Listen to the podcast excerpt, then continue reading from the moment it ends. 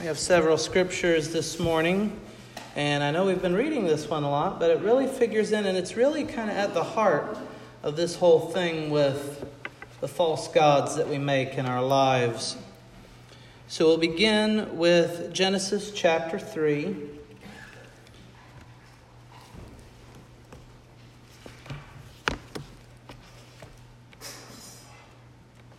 And I just want to ask a real quick question, and I can't promise that I will start doing it immediately because it takes me time to develop new habits. But would folks appreciate it if I had a basically a transcript of the scriptures that I'm reading up here, or do you prefer to read them in your Bible? Is there any preference whatsoever here? Just by a raise of hands, would people want it up here, or do you like to have it? So, okay, well that's fine. We'll, we'll think about it. But I'm reading from the Bible, from the Bible for Everyone translation again. And it says, Now the snake was the shrewdest of all the creatures of the wild that Yahweh God had made. It said to the woman, Did God really say you will not eat from any tree in the garden? The woman said to the snake, We may eat of the fruit from the trees in the garden, but from the fruit of the tree that's in the middle of the garden, God said, You will not eat of it, and you will not touch it, so that you don't die. The snake said to the woman, You won't die at all. Rather, God knows that on the day you eat of it, your eyes will open, and you'll become like gods, knowing good and bad. The woman saw that the tree was good to eat, and that it was an object of longing to the eyes, and the tree was desirable for giving insight. So she took of its fruit and ate, and also gave some to her man with her, and he ate. The eyes of the two of them were open, and they knew that they were naked, so they sewed fig leaves together and made themselves loincloths. They heard the sound of Yahweh God walking about in the garden in the breezy time of the day. So the man and his woman hid from the face of Yahweh God among the trees in the garden. Yahweh God called to the man and said to him, Where are you? He said, I heard the sound of you in the garden, and I was afraid because I was naked, so I hid. He said, Who told you that you were naked? Have you eaten from the tree that I ordered you not to eat from? The man said, The woman you put with me, she gave to me from the tree, and I ate. Yahweh God said to the woman, What is this that you've done? The woman said, The snake, it deceived me, and I ate. Yahweh God said to the snake, Because you've done this, you're cursed, away from all the wild animals and creatures of the wild. On your stomach you'll go, and soil you'll eat all the days of your life. I shall put enmity between you and the woman, and between your offspring and her offspring. He'll hit you on the head, and you'll hit him on the heel. To the woman, he said, I shall make very great your pain in connection with pregnancy. In painfulness, you'll give birth to children. Towards your man will be your desire, but he'll rule over you. To Adam, he said, Because you listened to the voice of your woman and ate from the tree I ordered you, you will not eat from it. The ground is cursed because of you. In pain, you'll eat from it all the days of your life. Thorn and thistle it will grow for you, and you'll eat plants of the wild. By the sweat of your face, you'll eat bread until you go back to the ground, because you were taken from it, because you were earth, and you'll go back to the earth. The man named his woman Hava, Eve, because she became the mother of every living person. Yahweh God made for Adam and his woman leather coats and clothed them. But Yahweh God said, Here the man has become like one of us and knowing good and bad. So now he mustn't put out his hand and also take from the life tree and eat and live permanently. So Yahweh God sent him from off from Eden garden to serve the ground from which he'd been taken. So Yahweh God drove the man out and made the sphinxes dwell east of, the, of Eden Garden, with a sword like flame whirling to keep the way to the life tree. In Revelation chapter 6, verses 7 and 8.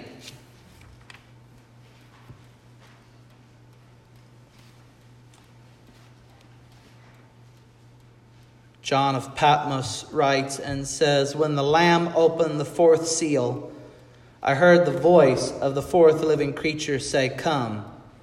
As I looked, there was a pale horse, and its rider's name was Death. Hades followed along behind him. They were given authority over a quarter of the earth to kill with the sword, and with famine, and with death, and by means of earth's wild animals. And lastly, Romans chapter 5, verses 12 through 21.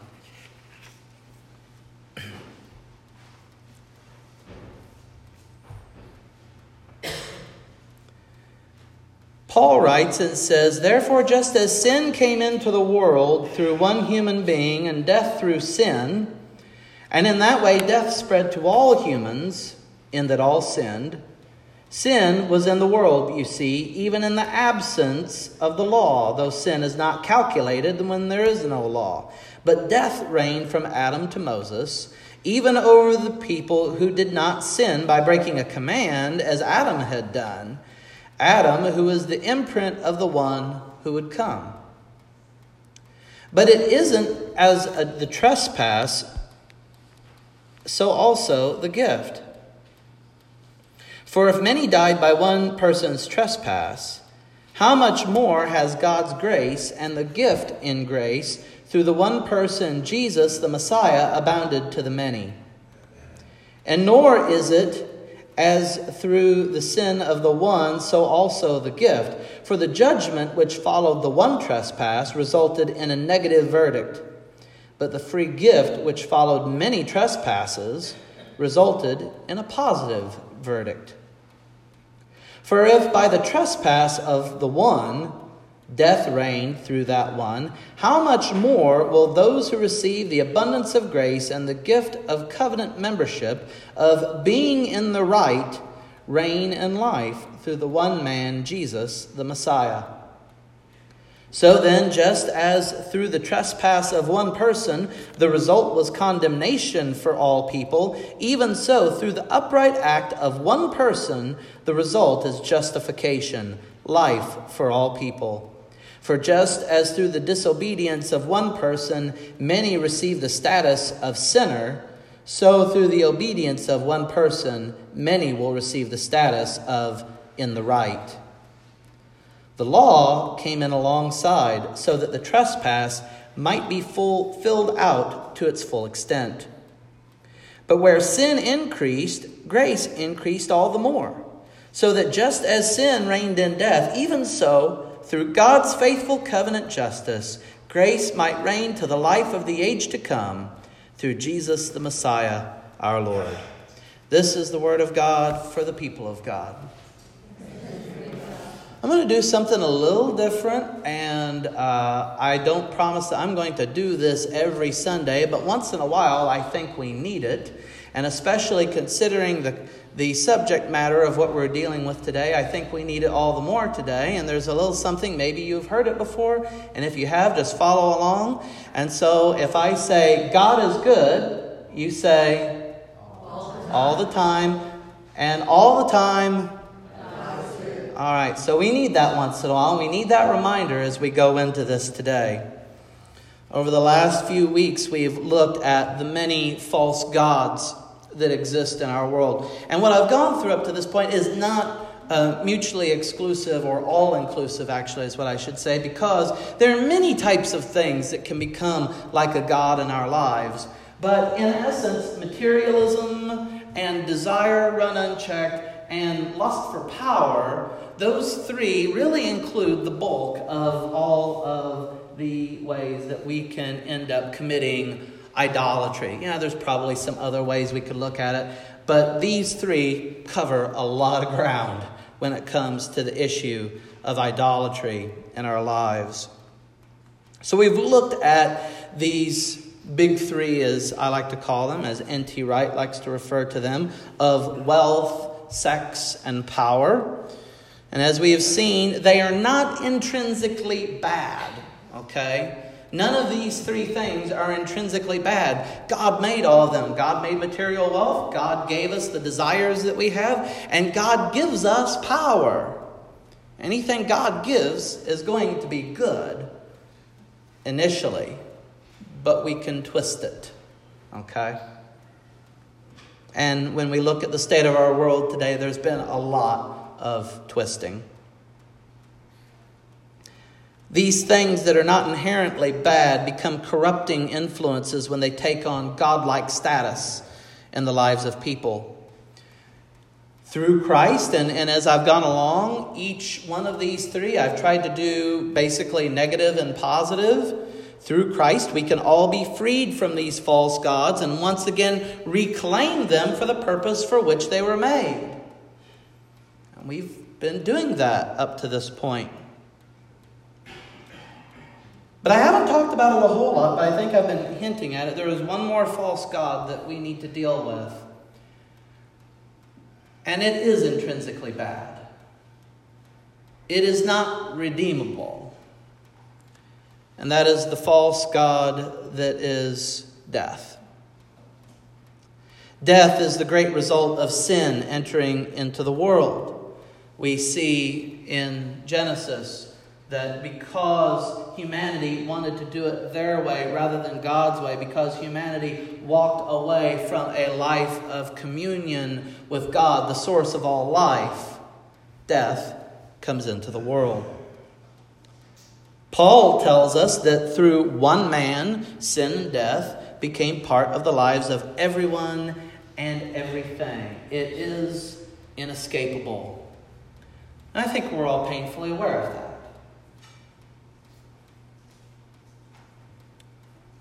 I haven't really talked about this up to this point, and this might seem an odd thing for a pastor to say, but I really, really do not like funerals.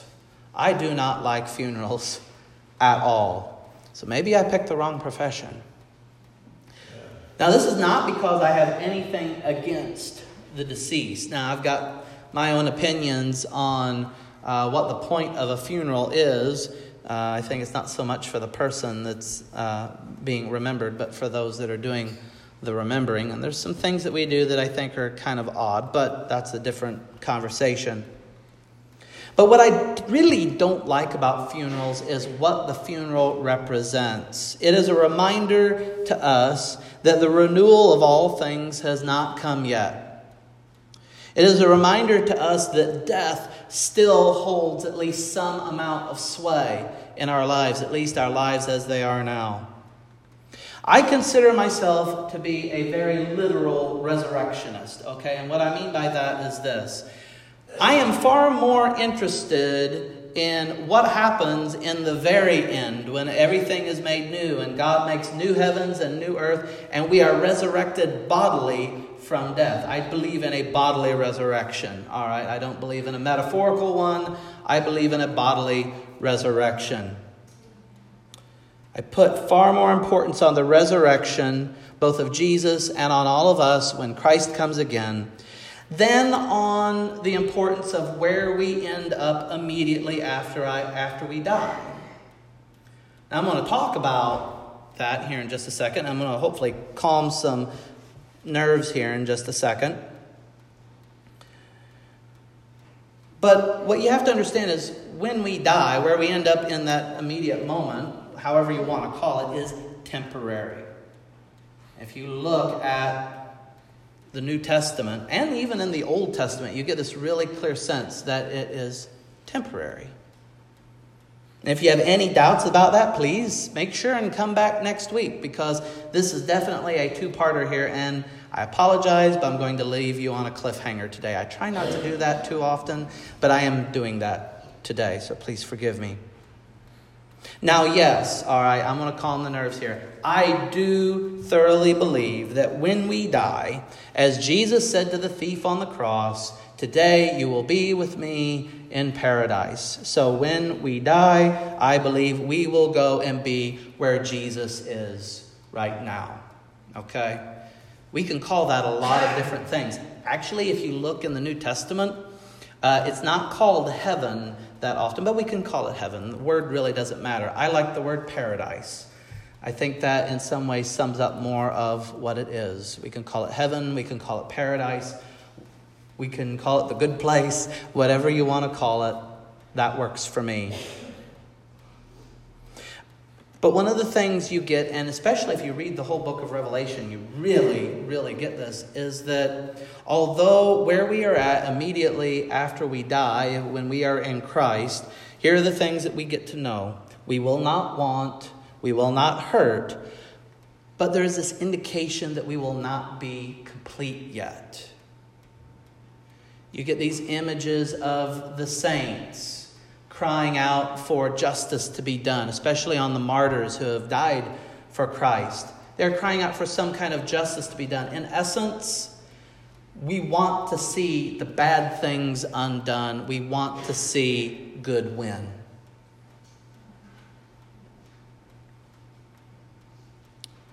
Death robs us of something. It robs us of the ability to do our vocation of being God's image bearers in the world. Death also reminds us that we are net, not yet who we are supposed to be. Death reminds us that we are not perfected yet. I'm a Wesleyan and I do believe in some modicum of what we would call Christian perfection, but we don't get to experience the full thing in this life as it is now. But most of all, let's face it, death cuts us off from the people that we love. That's the big one. It takes something away from us. It's the great division between the creation as it is and the creation that is to come. It reminds us of our sin. It's an ever present reminder that something is not right in the world. The world is broken, and guess what? We did it. Paul makes it very clear, you know, maybe we didn't do the original breaking, but we are part of it nonetheless.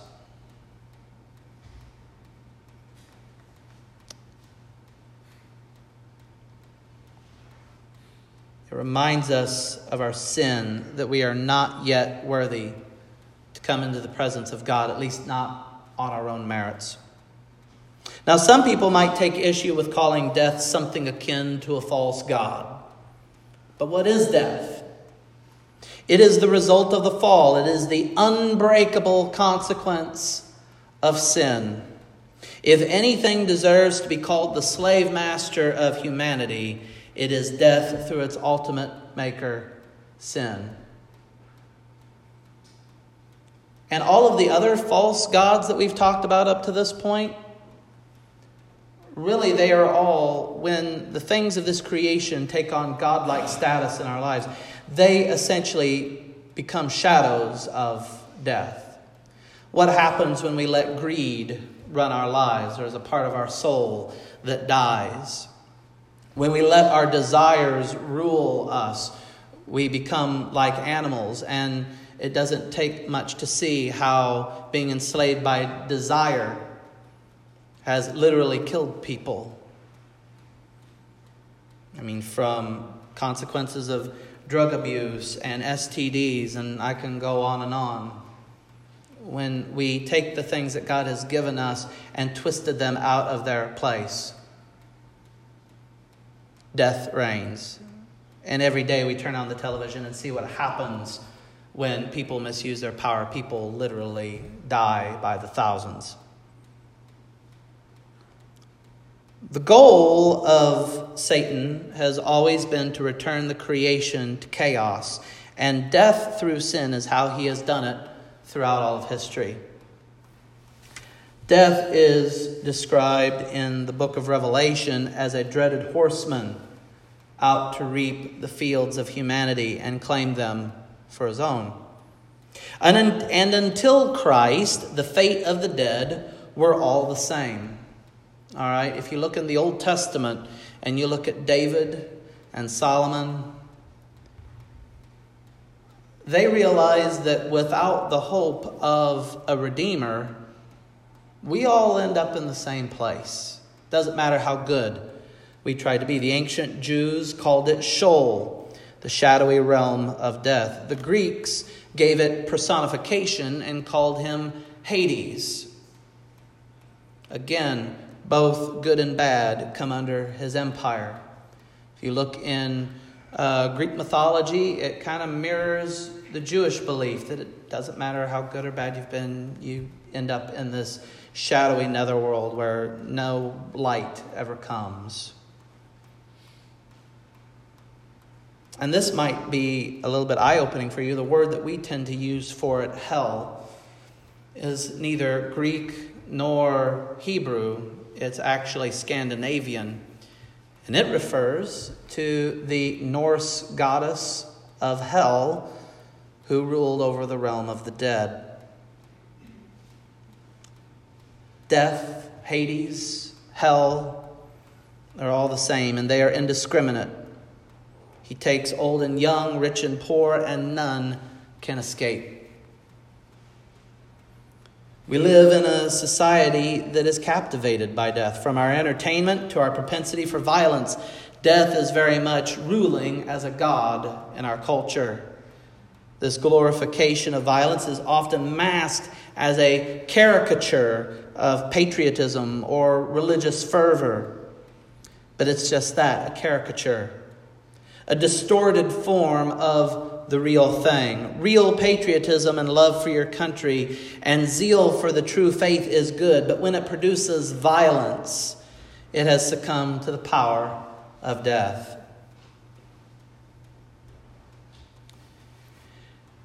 Next week, we will look in detail at how Jesus delivers humanity from enslavement to the false God, death. But not only that, how he defeats death once and for all. But for our good news today, let us return to Romans.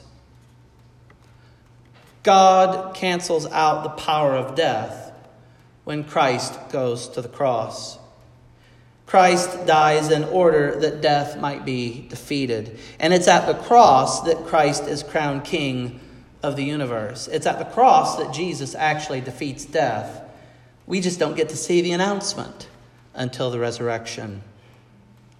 Death is overthrown, hell is defeated, and the true God is revealed in the suffering and death of his Messiah on the cross. But let's not get too far ahead of ourselves.